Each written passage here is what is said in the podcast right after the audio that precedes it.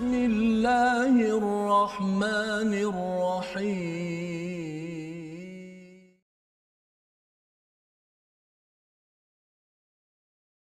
الجاهلية يبغون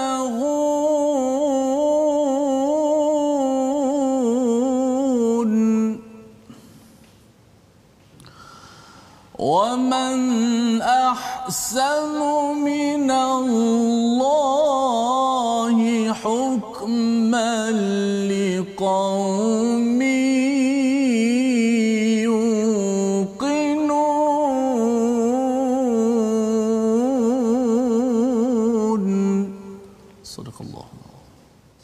warahmatullahi wabarakatuh. Alhamdulillah wassalatu wassalamu ala Rasulillah wa ala alihi wa man wala syada la ilaha illallah syada Muhammadan abduhu wa rasuluh. Allahumma salli ala sayidina Muhammad wa ala alihi wa sahbihi ajma'in. Amma ba'du. Apa khabar tuan-tuan dan puan yang dirahmati Allah sekalian, pada adik-adik yang bersama My Quran Time baca faham amal pada hari ini.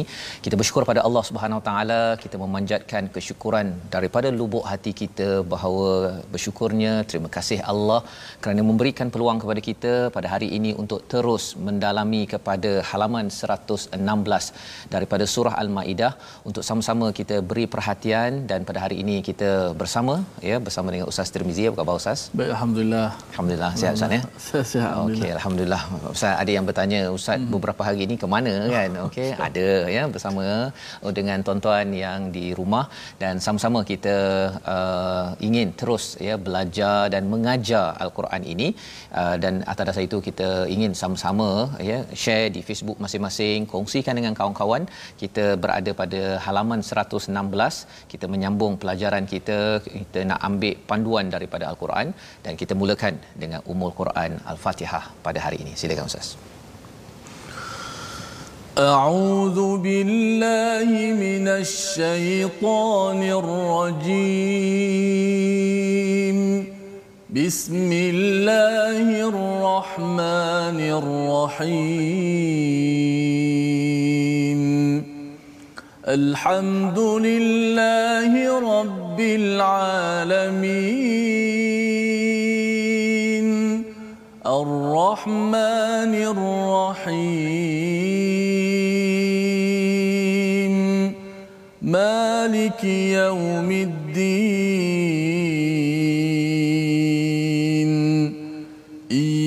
إياك نعبد وإياك نستعين.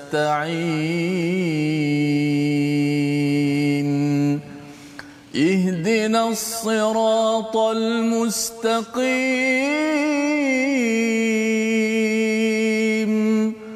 صراط الذين أنعمت عليهم. غير المغضوب عليهم ولا الضالين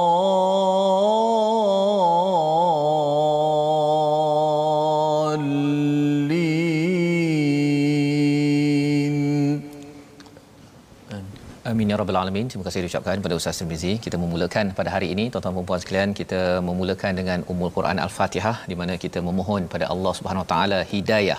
Hidayah daripada Allah Subhanahu Wa Taala dan salah satu poin penting apabila kita diberikan ataupun kita memohon hidayah, Allah memberikan, Allah menurunkan kitab kepada kita sebagai panduan kepada kita ya dan ada satu ada satu sifat Al-Kitab yang istimewa dalam halaman yang ke-116 ini. Jadi mungkin tuan-tuan yang berada di Facebook ya ataupun berada di depan kaca TV boleh mencari ya ataupun menjawab apakah sifat istimewa tentang Alkitab yang diberitahu dalam halaman 116 ini? Ya tolong tuliskan di Facebook dan kemudian nanti kalau kita berjumpa dengan jawapan dan kita jumpa ayatnya kita akan cuba berbincang. Satu istilah yang amat istimewa yang ini menjadi cara bagaimana kita menentukan kebenaran di dalam kehidupan kita. Kerana kita bertemu dengan orang Yahudi, orang Nasrani, mereka ada Taurat, ada Injil, kita ada Al-Quran. So macam mana kita nak menentukan kebenaran pasal kita beriman kepada semua kitab-kitab ini? Ya. Jadi siapakah apakah sifat itu? Sila tuliskan dan mari sama-sama kita lihat kepada sinopsis apakah kandungan halaman 116. Bermula daripada ayat 46 hingga ayat 47 kita akan melihat kepada kewajipan kepada kaum Kristian ataupun Nasrani menerapkan hukum berdasarkan Injil ya ini seruan kepada orang Kristian bagaimana kaitannya dengan dengan kita yang membaca ayat ini dan seterusnya pada ayat 48 hingga 50 kita akan melihat bagaimana penerapan hukum berdasarkan syariat al-Quran. Dan Allah mengingatkan jangan kita mencari al-jahiliyah. Apa maksud jahiliyah? Adakah sekadar tidak bijak ataupun bagaimana? Kita akan sama-sama ikuti.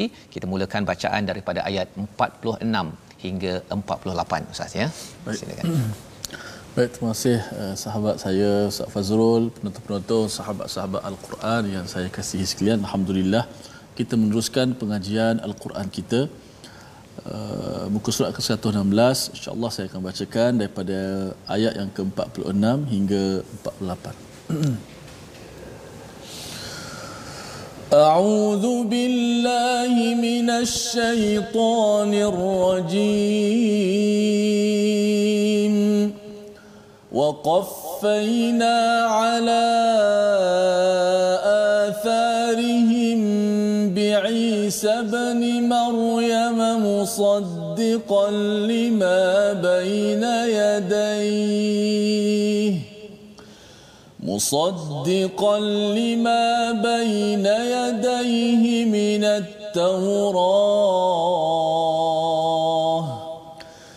وآتيناه الإنجيل فيه هدى ونور ومصدقا لما بين يديه ومصدقا لما بين يديه من التوراة وهدى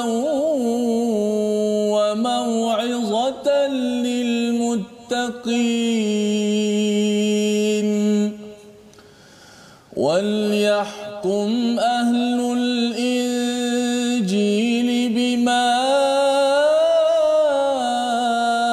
أنزل الله فيه ومن لم يحكم بما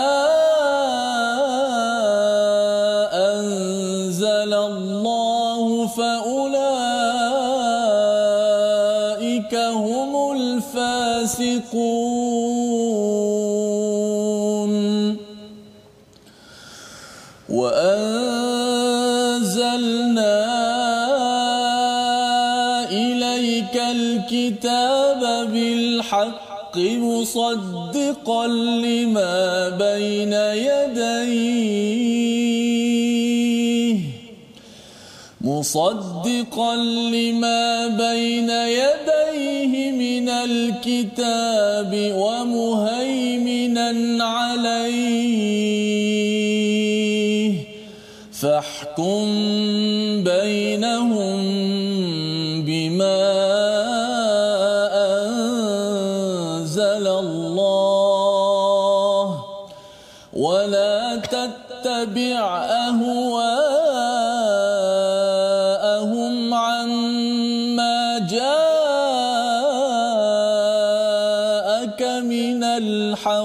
الحق.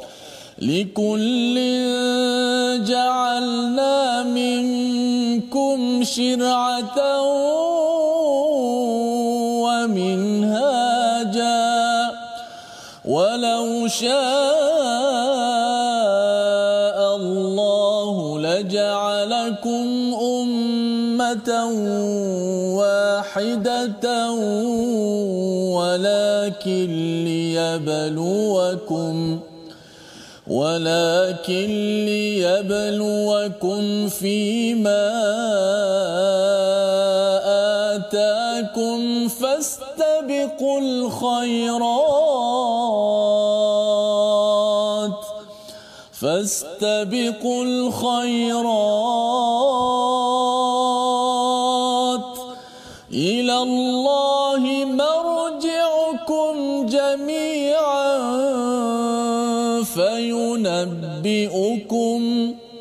فينبئكم بما كنتم فيه تختلفون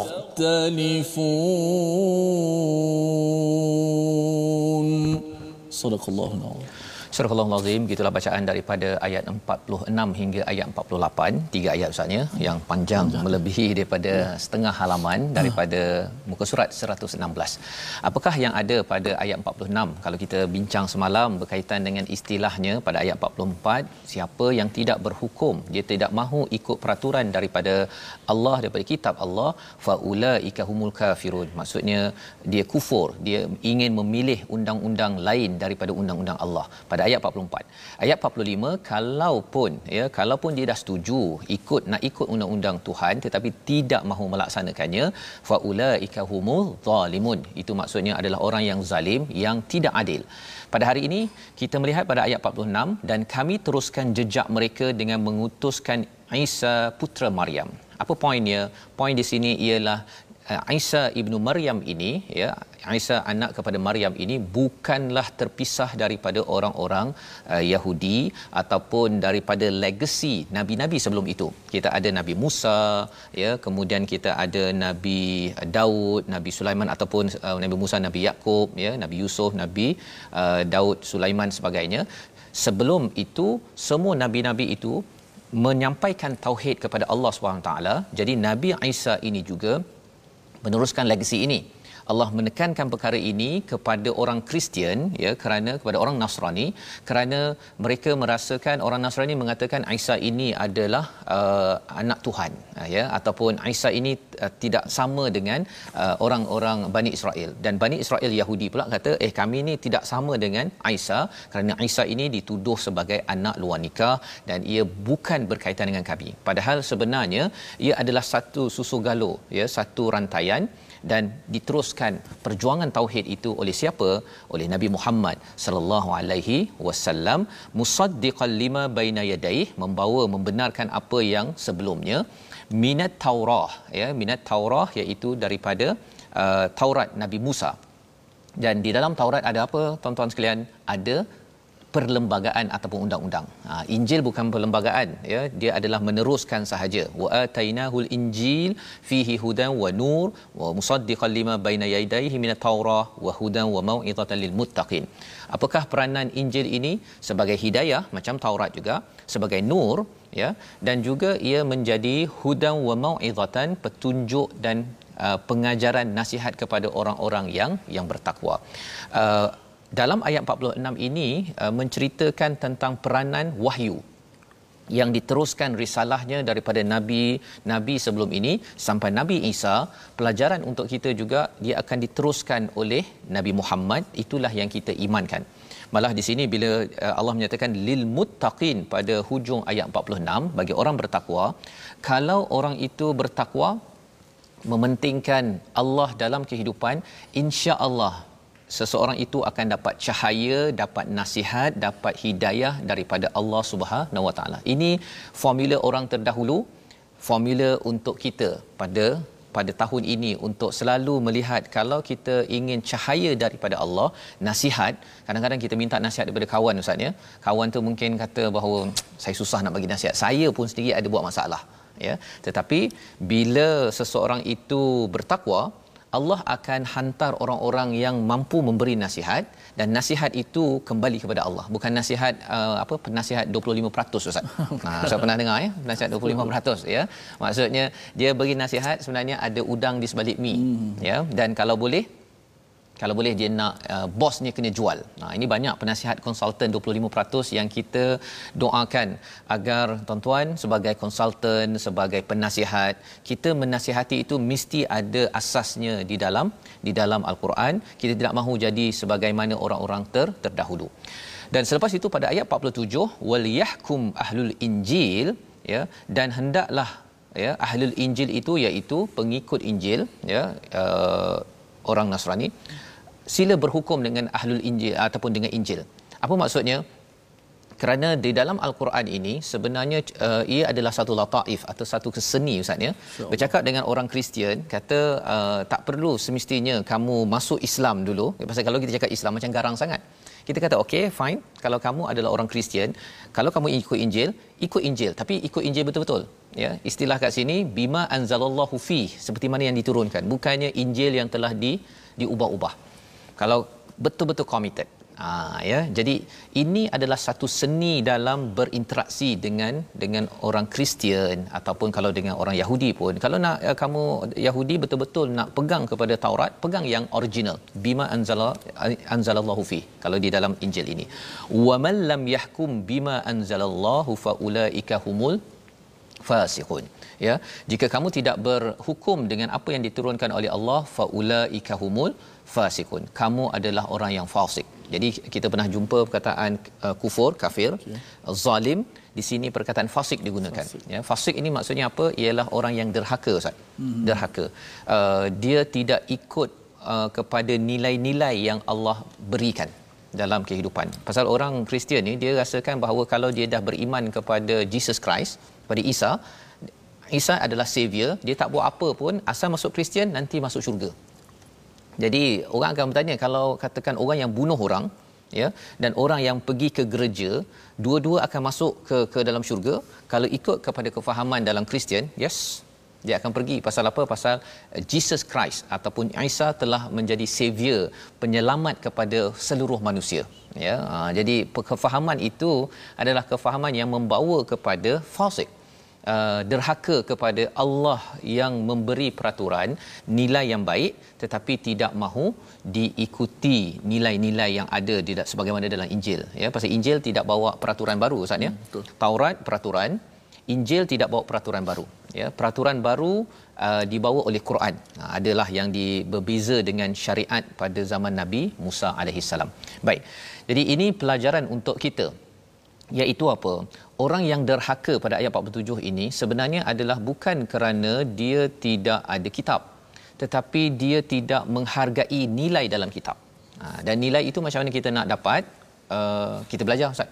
Ya hmm. ha, seperti tuan-tuan yang belajar adik-adik yang belajar satu demi satu ayat di dalam. Macam kita belajar engineering kejuruteraan kita belajar daripada satu halaman kepada satu halaman kemudian kita ada exam Ustaz ya. Ha, tapi setakat ini kalau belajar Quran time ni kita tak ada exam lagi kan.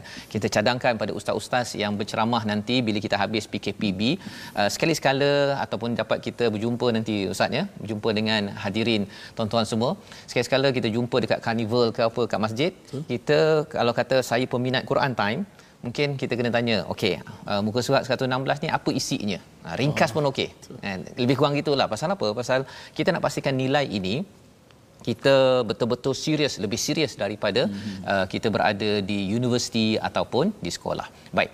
Kemudian diteruskan pada ayat 48 panjang di situ ya tentang Allah menyatakan wa anzalna ilaikal kitab bil haqqi musaddiqan lima baina yadayhi minal kitabi wa muhaiminan alaih ya.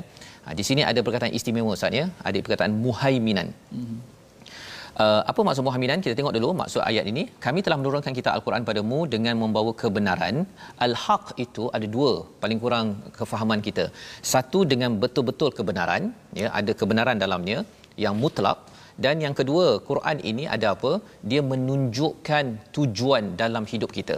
Purpose ya tujuan dalam hidup kita iaitu kita jadi hamba kita hendaklah menuju pada Tuhan menuju pada akhirat itu adalah al-haq yang tidak dapat dalam uh, di dalam apa? Di dalam kitab-kitab bukan samawi bukan daripada langit. Dalam Taurat ada dalam Injil ada tetapi tidak dalam kitab-kitab motivasi. Kalau kita pergi program motivasi biasa ustaz ya tak ada cakap kita mesti menuju akhirat tak ada. Tak ada. Dia kalau menuju akhirat mesti dia sama ada orang Kristian ataupun orang Yahudi hmm. ataupun orang uh, Islam. Uh, saya pernah ikut training dulu dekat uh, LA di Los Angeles. Yang penceramahnya Yahudi dan dia berceramah-ceramah tu sampai ramai orang. Ada pak cik ini umur lebih kurang 60 70 tahun. Dia siap menangis lagi dalam program tu. Dan saya pun macam terkesan jugalah. Pasal apa? Pasal dia membawa balik pada Tuhan. Dan bila saya tengok balik saya rasa macam eh dia yang ada Injil ataupun ada Bible uh, yang dah diubah-ubah pun bersemangat begitu saya sepatutnya kena bersemangat lagi menyampaikan mesej ini dan kita tuan-tuan yang berada di rumah kita perlu jadi lebih bersemangat daripada orang Yahudi ataupun Kristian yang menjadi uh, penceramah di mana-mana bersungguh sampai ke pedalaman untuk menyampaikan bukan kebenaran. Ha ya dia ada kebenaran sikit yang lain tu telah di diubah-ubah. Dan di sini istilah yang Allah nyatakan wa muhaiminan alaih. Ya, apa maksud muhaiminan? Muhaimin ini ya uh, maksudnya ialah uh, melindungi ya. Di dalam al-Quran muhaiminan ini ada dua penggunaan ustaz. Satu nama Allah dan yang keduanya nama bagi al-Quran. Ya, iaitu menjaga apa yang ada pada kitab-kitab sebelum ini. Mm-hmm. Jadi kalau ada yang kata uh, sebenarnya saya kena baca Quran ke saya kena baca Bible ataupun Injil ataupun Taurat untuk menentukan kebenaran. Quran ini sifatnya muhaiminan. Dia yang menjaga kebenaran kitab-kitab terdahulu. Bukan kitab terdahulu kita baca macam ada king uh, ada cerita pasal Solomon, pasal Sulaiman, kita rasa macam ni macam ni, kita tengok dalam Quran tak ada pun dalam Quran, kita kata Quran tak betul. Bukan begitu. Quran ini sebagai penentu muhaimin ya yang menjaga kebenaran kitab-kitab terdahulu. Jadi kalau kita baca Quran, kalau kita tengok maklumatnya itu dalam pasal dalam Taurat dia sejarah ustaz ya, detail ya. Ha, jadi di sini sifat Quran yang penting uh, penting pasal apa? Pasal kalau kita tidak letakkan uh, asas ini khuatir bagi anak muda ke ataupun anak tak muda Ustaz ya? Bila baca Quran dia tengok pendek sangat dia nak baca daripada Bible hmm. dan dia kata saya ada seorang yang berhubungi saya. Dia cuba untuk melihat perspektif Bible ataupun uh, daripada Talmud ataupun Old Testament. Uh, jadi dia uh, akan mengelirukan kalau kita tidak kembali asasnya itu. Sumber yang benar yang menjaga adalah Al-Quran. Jadi kita tengok sebahagian, nanti kita sambung lagi sebahagian Ustaz ya. Kerana kita nak pergi kepada perkataan pilihan kita pada hari ini, sama-sama kita perhatikan. Uh, qafa ataupun qafawa iaitu lima kali disebut di dalam al-Quran maksudnya mengutus dan meneruskan sebagaimana kita uh, baca pada ayat 46 wa qaffaina ya wa qaffaina itu maksudnya bukan Nabi Isa ini tiba-tiba muncul dengan agama baru tidak meneruskan legasi nabi-nabi terdahulu membawa tauhid dan Nabi Isa ini kita beriman. Dia diteruskan oleh Nabi Muhammad. Jadi agama tauhid Islam yang kita anuti sekarang adalah tauhid yang sama pada Nabi Isa tauhid yang sama pada Nabi Musa dan inilah keimanan kita yang yang sejahtera yang jelas agar kita tak rasa bahawa kita ni terasing daripada Nabi Ibrahim maksudnya jadi kita berehat sebentar kita sambung balik selepas ini mendengar daripada ustaz ya ustaz uh, perkongsian bacaan ya tajwid. Kita berehat my Quran time baca faham amal insyaallah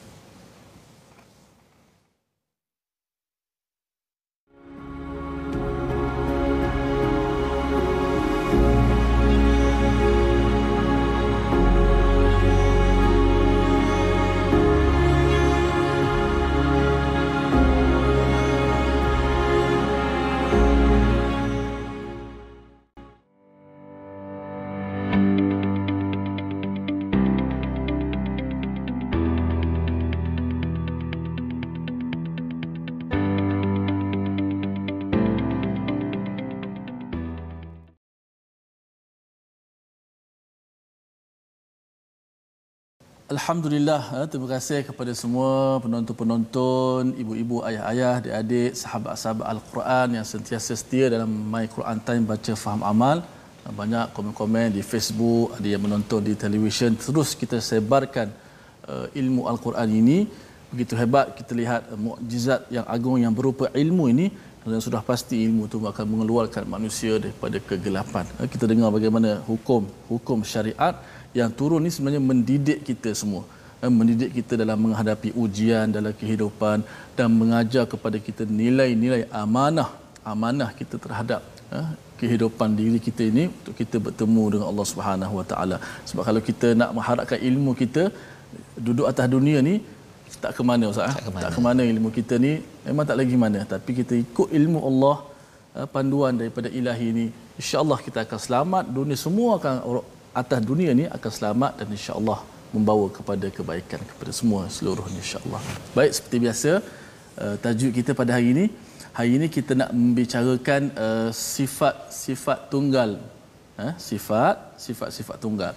Dulu ni kita dah belajar sifat yang berlawanan kan. Ha, sekarang kita belajar sifat tunggal. Ada tujuh sifat tunggal bagi yang ke sebelas. Okey, yang ke sebelas maksudnya sifat tunggal yang pertama. Ada tujuh. Yang pertama, ya, nombor sebelas, iaitu sifat sofir disebut. Apa maksud sofir? Sofir ni maksud siulan ataupun suara berdesir bila sebut. Ha, desir macam mana pula tu? Uh, istilahnya, menyebut hurufnya dengan bunyi berdesir desiran yang kuat bahkan dia menyerupai kata ulama uh, seperti suara haiwan uh, huruf huruf sofi ni ada tiga saja tiga huruf ni ada ada ada sifat sofi dan dan tiga huruf ni juga uh, berkongsi pada satu makhraj yang sama. Iaitu kalau kita belajar tu hujung lidah hujung lidah ni di belakang uh, gigi. Di belakang gigi. Uh, antara gigi atas dan bawah hujung lidah kita menekan. Keluarlah tiga huruf. Sad, Zai, Sin. Okey, sifat safi bagaimana kita sebut? Uh, bila kita menyebut huruf itu, suara kita ni akan keluar daripada antara dua gigi ni, antara dua gigi kita akan keluar sifat uh, yang kuat. Uh, bunyi seperti suara kalau huruf sad bunyi s. Uh, kalau sin s. bunyi itu. S. Jelas bunyi. Walaupun asal sifat dia lemah, tapi bila tambah dengan safi jadi kuat. Zai, z. Azza Azza Kalau sin Assa Kita baca Assalamualaikum Kan ha? As-salatu Assa Assa Sebab tu kalau kita uh, kita sembahyang berjemaah di masjid kan Sebelum PKP itulah dalam banyak-banyak huruf bacaan antara huruf yang paling jelas kita dengar dalam dalam dalam pada jemaah walaupun dibaca secara sil baca secara slow kan perlahan tapi kita akan dengar macam satu satu masjid ni. Bismillahirrahmanirrahim. Kan? Assalamualaikum ya. Dan dia akan bunyi sin, zai, sad, dia ada sifat safi. Kalau kalau zai cara zai lah. Dia akan keluar melalui hujung lidah kita menekan dengan makhraj tadi, dia akan keluar sifat itu melalui dua gigi kita keluar ke depan. Ha, tengok contoh yang kita lihat pada ayat yang ke-47 faulaika humul fasiqun. Ha, tengok huruf sikun. Huruf fa dia tak ada sofi tapi dia ada angin. Sin ada angin tapi sin lebih jelas daripada fa. Cuba tengok. Humul fasiqun. Lebih jelas sin. Kerana sin dia ada tambah satu sifat lagi. Itu sifat safir yang kita belajar hari ini. Ah, fas ah, kalau mati lebih jelaslah sin tu. Fastabiqul khairat. Fas fas fas. Tak boleh sebut. Fastabiqul fastabiqul tak boleh. Kan? Kalau kita baca surah Al-Fatihah umpama. Ihdinas siratal must ihdinas ah, dia akan keluar hemburan desiran tu suara sifat safi itu. Contoh lain musaddiqan lima bayna yadayh tu huruf sad. Kemudian huruf zai yang terakhir wa anzal wa anzalna ha, sebab tu kalau huruf zai uh, yang ada sifat sofi ni dia berbeza dengan huruf zal huruf zal yang siratal ladzi kita baca tu. Zi zi ha, itu bunyi lemah kan? Zi ha, tapi huruf zai dia kena bunyi jelas. Anzalna ha, za zi zu. Kita dia keluar daripada antara kedua-dua gigi kita keluar sifat uh, sofi itu apabila menekan uh, makhraj huruf huruf zai so sifat sofi apa nama ni itulah suara uh, desiran yang kuat hurufnya ada tiga sad zai dan sin uh, maka uh, sama-sama kita beramal lah bila jumpa huruf ni tiga huruf ni kena jelaskan suara kita insya-Allah. Baik Ustaz. Terima kasih ucapkan pada Ustaz uh, Tirmizi membacakan ataupun me- hmm. memberi uh, perkongsian tentang sofir Ustaz ya. hmm. ya. Sofir. Tiga huruf sahaja. Ya, tiga huruf. Jadi fa tak termasuk ya. Tak walaupun ada bunyi f- f- ada ha. macam angin sikit Ya. tapi bukan, bukan. dalam uh, sofir jadi ini panduan untuk kita. Jadi ini amat penting Ustaz ni. Bila saya melihat mendengar kepada uh, makhraj ini sifat-sifat huruf ni kan dia bergabung beberapa sifat itu Betul. untuk menghasilkan satu huruf. Hmm. betapa telitinya ulama-ulama dahulu mengkaji Ustaz ni. Subhanallah. Orang saya bila fikir balik wah ini memang betul-betul ni kan. Siap ada nama lagi bila berdesir ada sofir kan. Kemudian ada itbaq ya ada macam-macam nama untuk menjelaskan satu sifat betapa setiap huruf itu ada hak yang tersendiri Betul. yang kita doakan pada tuan-tuan ya terus terus terus belajar dan uh, bertalaki belajar dengan cikgu-cikgu untuk memastikan hak huruf ini diberikan yang terbaik kerana kita hanya ada satu kehidupan ini saja untuk memberi hak ini kan sampai Betul. sana nanti harapnya Quran ini dengan bacaan kita tilawah kita mm-hmm. kefahaman dan amal kita ini menjadi syafaat kepada kita bukan hujah alai kita kan uh, nanti Quran cakap balik dahlah uh, apa baca jarang-jarang uh, kemudian hurufnya pun tidak di diberikan hak kerana tidak kita belajar bersama. Jadi ini adalah ruang dan ini jugalah yang kita lihat kalau di ayat 48 tadi di tengah-tengah tadi ada istilahnya wa muhaiminan alai fahkum bainahum bima anzalallah. Berhukumlah dengan di antara mereka dengan apa yang telah diturunkan oleh Allah Subhanahu Wa Taala. Perkataan fahkum itu satu berhukum. Tapi yang keduanya ialah daripada hukum ini membawa kepada perkataan hikmah ustaz ya jadi bila ustaz cakap tadi kalau kita harap ilmu kita sahaja kita hidup pun tak sampai 60 70 tahun Betul. takkanlah kita nak langgar dinding setiap masa hmm. ya baik kita ambil hikmah daripada Allah SWT dan kalau kita nak ambil wisdom daripada Allah kita kena berhukum hmm. ya hukum dengan hikmah daripada kata akal yang sama nak jadi bijak cepat-cepat kita berhukum dengan apa yang Allah tinggalkan atau turunkan wala tattabi' ahwa'ahum amma ja'aka minal haqq. Jangan ikut hawa nafsu. Dan bila saya melihat pada sejarah orang Kristian diingatkan perkara ini ustaz ya. Pasal rupa-rupanya pada zaman Islam memerintah ya orang Kristian orang Yahudi okey je boleh hidup aman damai. Betul. itu adalah kaedah pemerintahan Islam dalam sejarah ya dalam sejarah. Dia tidak ada menekan agama lain ya. Silakan uh, untuk beragama masing-masing kita tidak ada paksaan ya. Syaratnya ikut peraturan ataupun menghormati keadaan semasa. Tetapi ketika peristiwa uh, orang-orang gereja mendapat kuasa di akhir uh, Islam itu ya uh, apa yang berlaku ialah berlaku peristiwa yang dinamakan inquisition. Inquisition ini pada peristiwa perang salib itu orang yang tak sama dengan pihak uh, apa uh, uh, Katolik hmm. uh, ada yang protes orang Kristian juga mereka tiba-tiba hilang daripada uh, daripada masyarakat rupanya ada alat-alat yang dijumpai uh, ketika ini uh, yang digunakan untuk membunuh mereka yang tidak mengikut uh, mazhab kepada Katolik ya jadi protestan dengan katolik ni bergaduh ya. Dan lebih daripada itu ialah orang Islam dihalau daripada Spanyol. Padahal pada peristiwa pada ketika Omar memerintah golongan ahbar dan rabai yang kita dah belajar sebelum ini dia diletakkan bawah khalifah dan mereka boleh berbincang macam mana beragama. Pada uh, zaman Sultan Muhammad Al-Fatih padri diangkat sama level dengan menteri-menteri agama. Pasal silakan padri awak ikut Injil ataupun kalau katakan rabai daripada agama Yahudi sila memerintah dengan kitab kamu pastikan yang original. Jadi Sultan Muhammad Al-Fatih angkat mereka. Bukannya orang Kristian orang Yahudi sila keluar tak ya mereka diberikan kuasa untuk memastikan ikut pada bimaan zalallah ya. Tetapi jangan ikut hawa nafsu likullin ja'alna minkum syir'atan wa minhaja. Setiap daripada umat ada satu syir'atan wa minhaja. Apa maksud syir'atan? Syariat. Syariat ini maksudnya kalau katakan kita ada jalan ustaz ya uh, nak bawa kuda jalan nak pergi ke air tu itu namanya syariah hmm. ya jadi hukum syariat kita contohnya kita ada sembahyang kita ada hukum syariat yang ada ia adalah jalan permulaan dia bukan air dia nak membawa kepada air Ha, maksudnya apa? Allah nak bawakan kita bila kita menunaikan syariat ni, syariat bukan segala-galanya. Syariat adalah permulaan untuk membawa kepada kepada takwa kepada Allah SWT. Contohnya syariat puasa ya ya ayyuhallazina amanu kutiba alaikumusiyam kama kutiba alal ladzina min qablikum la'allakum tattaqun. Wahai orang beriman difardukan puasa. Puasa itu syariat.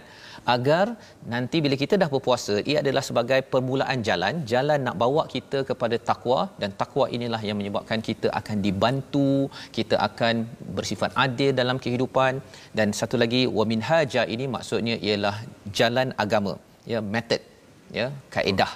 Dan ini ditunjukkan oleh nabi nabi tunjukkan kaedah demi kaedah ada syariat tapi dalam hidup ini ada kaedah demi kaedah untuk membawa kepada kejayaan dalam kehidupan. Ha, jadi bagi setiap umat Nabi Musa ada syariat ada manhaj yang berbeza. Ya, bagi Nabi Muhammad ada syariat manhaj yang sedikit berbeza. Walau sya Allahu la ja'alakum ummatan wahidah. Allah boleh jadikan kita ini satu umat. Walakin liyabluwakum fima atakum. Allah sebenarnya nak uji kita. Adakah orang uh, Yahudi sanggup menerima syariat yang Allah turunkan. Bila dah turun Quran ini, okey saya ikut pada Allah cakap. Bukannya asabiah kepada uh, pasal ini dah saya praktikkan, saya tak nak ubah. Dan ini juga yang perlu kita kita yang lahir Islam uh, tuan-tuan sekalian ya kena ingat. Mungkin ada yang kata bahawa saya ni dah biasa dengan buat A B C ya baca Quran tapi ataupun saya yang penting khatam Quran mungkin dah biasa. Tetapi kita tengok oh rupanya kena baca dengan betul contohnya. Tuan-tuanlah yang mengubah ya ikut kepada kepada apa yang diperlukan. Kerana ini adalah ujian. Dan apakah yang perlu diberi perhatian? Fastabiqul khairat. Berlumba kepada kebaikan kerana semua daripada nabi Adam umat nabi Musa umat nabi Nuh semuanya akan dikumpulkan ila Allahi marji'ukum jami'a fayunabbi'ukum bima kuntum fihi tahtalifun ada orang cakap ustaz ya? Ada orang cakap bahawa uh, kalau orang Yahudi itu cakap bahawa nabi Muhammad ni turun daripada bukan Bani Israel. Rasulullah ini pemecah umat. Tapi sebenarnya sebenarnya yang berpecah adalah manusia. Ya kalau kita ikut pada Allah Nabi Ibrahim Nabi Musa Nabi Yusuf Nabi Daud Nabi Isa Nabi Muhammad kita semuanya pada satu satu jalan. Jadi ini yang Allah ingatkan sekali lagi pada ayat yang ke-49 dan ayat 50 penegasannya. Jom kita sambung bacaan kita insyaallah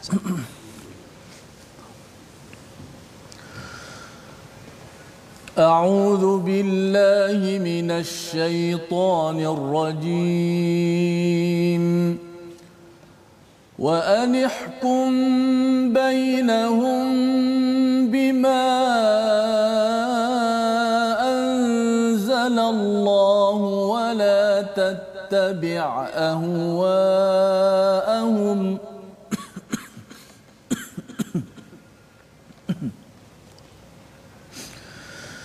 ولا تتبع أهواءهم واحذرهم أن يفتنوك عن بعض ما أنزل الله إليك.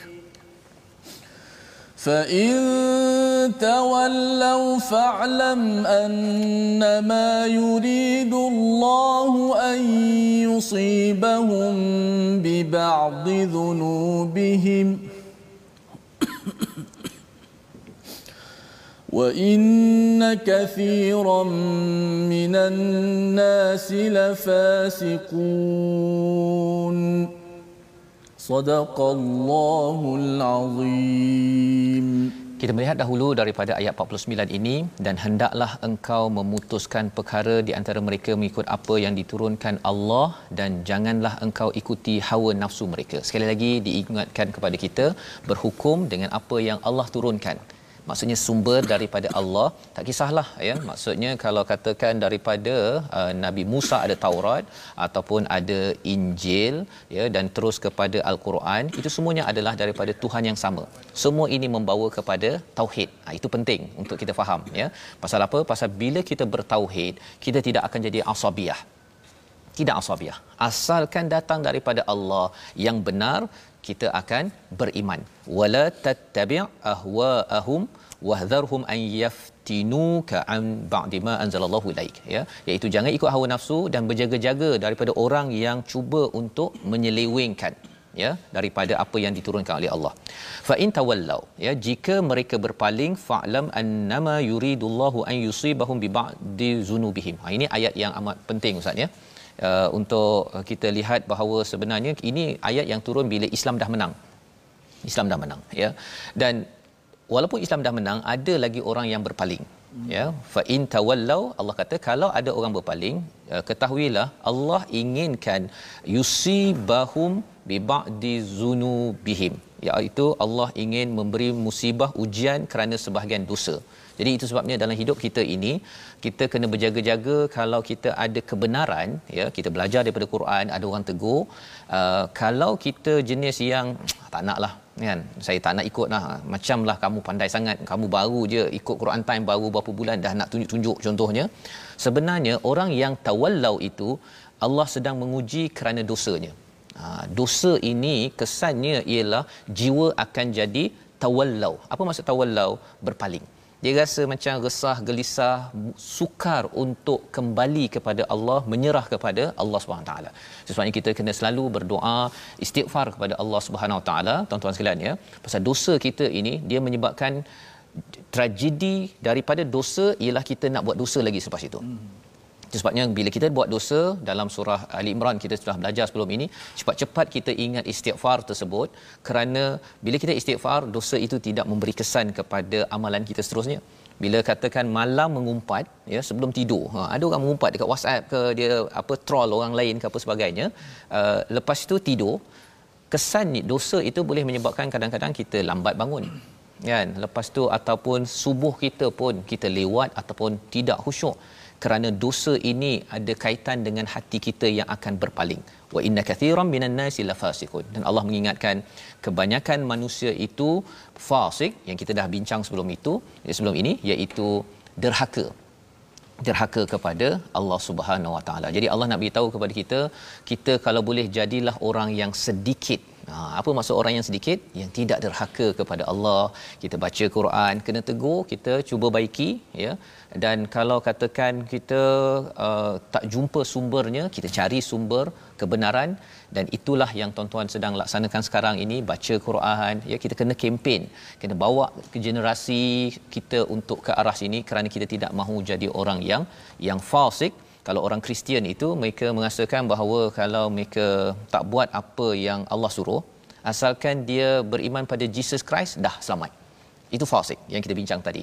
Jadi apakah kesan pada orang Islam? Ada orang Islam kata kalau saya lahir Islam Uh, saya tak ikut apa yang Allah uh, berikan pun tak apa.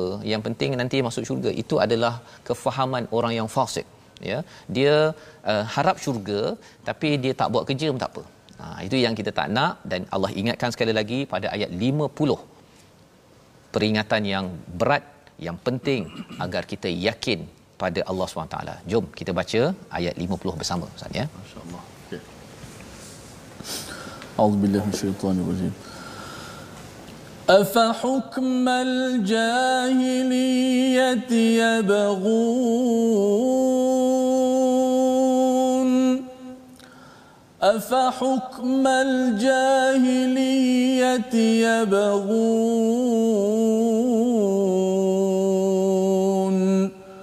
ومن أحسن من الله حكما لقوم يوقنون صدق الله العظيم Surah Al-Azim Azim ayat 50 adakah hukum jahiliah yang mereka ingini? Hukum siapakah yang lebih baik daripada hukum Allah bagi orang-orang yang meyakini agamanya? Jadi bila bercakap tentang afa hukmal jahiliyati yabun perkataan jahiliah ni biasanya orang cakap tidak bijak ustaz ya. Tapi lebih daripada itu ialah bab emosi yang tidak bijak. Mengikut perasaan tidak terkawal mengikut pada hawa nafsu dan istilah yabghun ini dicari-cari ya dan dicari bersungguh-sungguh jadi mungkin ada yang kata bahawa sekarang ini saya dah pandai belajar tinggi. Kadang-kadang memang orang tu bijak dari segi inteleknya tetapi hukum yang diambil dia ambil hukum bukan daripada Allah wisdom ataupun kebijaksanaan itu bukan daripada Allah maksudnya orang itu belum lagi bijak ya walaupun tinggi belajar ya saya ada kongsi sebelum ni ustaz ya. Uh, pensyarah saya dulu dia kata bahawa dia sekarang ni anak dia ada dua saja. Dia kata dia tak perlu anak ramai dia kata. Pasal orang dulu anak ramai pasal nak pergi bantu uh, bercucuk tanam nak uh, apa bertani. Zaman agricultural ya, zaman pertanian. Jadi zaman sekarang ni tak payah anak ramai-ramai dua cukup susahkan je. Ini profesor yang dapat anugerah di US tapi cakap begitu ketika borak-borak saya pun fikir hmm kan? Tapi nak menunjukkan apa? Kefahaman jahiliyah ini ya ia adalah satu perkara yang akan berulang saja ya. Kalau dulu orang kata anak perempuan tak tak tak tak tak bawa tua ya ataupun anak boleh jadi sumber kepada apa uh, tidak bertuah ya. Perkara ini ada juga pada zaman sekarang. Ada je cakap anak, anak pertama ini bawa tuah. Yang dua anak nombor dua ini bawa tak tuah. Ha kan? Perkara itu kalau ada itu adalah akidah jahiliyah ya. Dan kita tidak mahu perkara itu berlaku. Waman ahsanu minallahi hukman liqaumi yuqinun. Siapa lagi hukum yang lebih baik daripada yang lebih baik yang terbaik berbanding dengan sumber daripada Allah Subhanahu taala. Jadi ini membawa kita kepada kesimpulan situasi kita. Mari kita sama-sama saksikan. Iaitu kalau kita bercakap tentang bagaimana Nabi berada di Madinah itu ataupun kalau kita bercakap tentang kehidupan ya uh, yang kita belajar bahawa Nabi Isa bukanlah terpisah tetapi ada kaitan dengan Nabi Yakub, Nabi Musa, Nabi Isa, uh, Nabi Nabi-nabi sebelum ini dan juga Al-Quran itu adalah membenarkan Taurat dan Injil ya menjadi muhaiminan penentu. Bukannya Taurat yang kita baca Injil yang kita baca dan kita kata Al-Quran tak betul pasal tidak ada di dalam Injil ataupun bersalahan dengan apa yang Taurat nyatakan. Ini kaedah bagaimana kita menentukan kebenaran. Dan lebih daripada itu kita bercakap tentang takut kepada Allah ini sebagai cara bagaimana kita ingin mengelakkan daripada jahiliyah kerana jahiliah ini kesannya memberi kesan pada cara berfikir ya memberi kesan kepada cara kita membuat keputusan dalam kehidupan seharian sehingga kan budaya consumerism adalah satu perkara yang dulu dicanangkan walaupun terlibat dengan riba kita tidak mahu perkara itu juga berulang pada zaman sekarang. Kita doa sama-sama pada Allah SWT resolusi kita sama-sama kita lihat yang pertama jadikan al-Quran sebagai perlembagaan hidup agar tidak digelar falsik ya yang kedua bersegera dalam meraih peluang kebaikan dan yang ketiga jauhi cara fikir jahiliah dengan mendalami perundangan dan nilai al-Quran. Silakan Ustaz kita berdoa bersama. Bismillahirrahmanirrahim. Alhamdulillahirabbil alamin wassalatu wassalamu ala asyrafil anbiya'i wal mursalin wa ala alihi wa sahbihi ajma'in. Ya Allah Tuhan kami janganlah kau biarkan kami dalam keadaan kesakitan ya Allah kecuali kau berikanlah kepada kami kesembuhan ya Allah. Ya Allah janganlah kau biarkan kami dalam keadaan kami jahil ya Allah kecuali kau berikanlah kami ilmu pengetahuan yang bermanfaat ya Allah. Ya Allah janganlah kau biarkan kami dalam keadaan kesesatan ya Allah kecuali kau berikanlah kepada kami hidayah penolong daripada-Mu ya Allah. Ampunkanlah dosa-dosa kami, berikanlah kekuatan kepada kami untuk kami mengharumi kehidupan ini ya Allah dan cemerlangkanlah kami kehidupan kami ini dunia dan di hari akhirat ya Allah. Walhamdulillahirabbil alamin.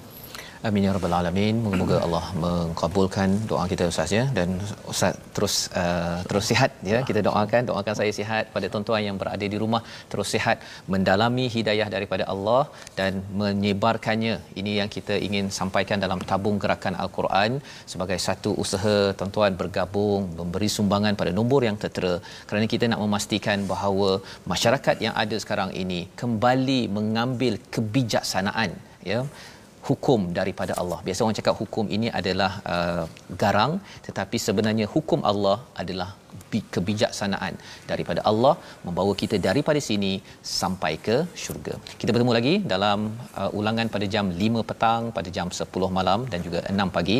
Rancangan ini dibawakan oleh Mufas yang mendoakan tuan-tuan agar terus-terus-terus kita berhukum dengan kebijaksanaan bukan daripada kita.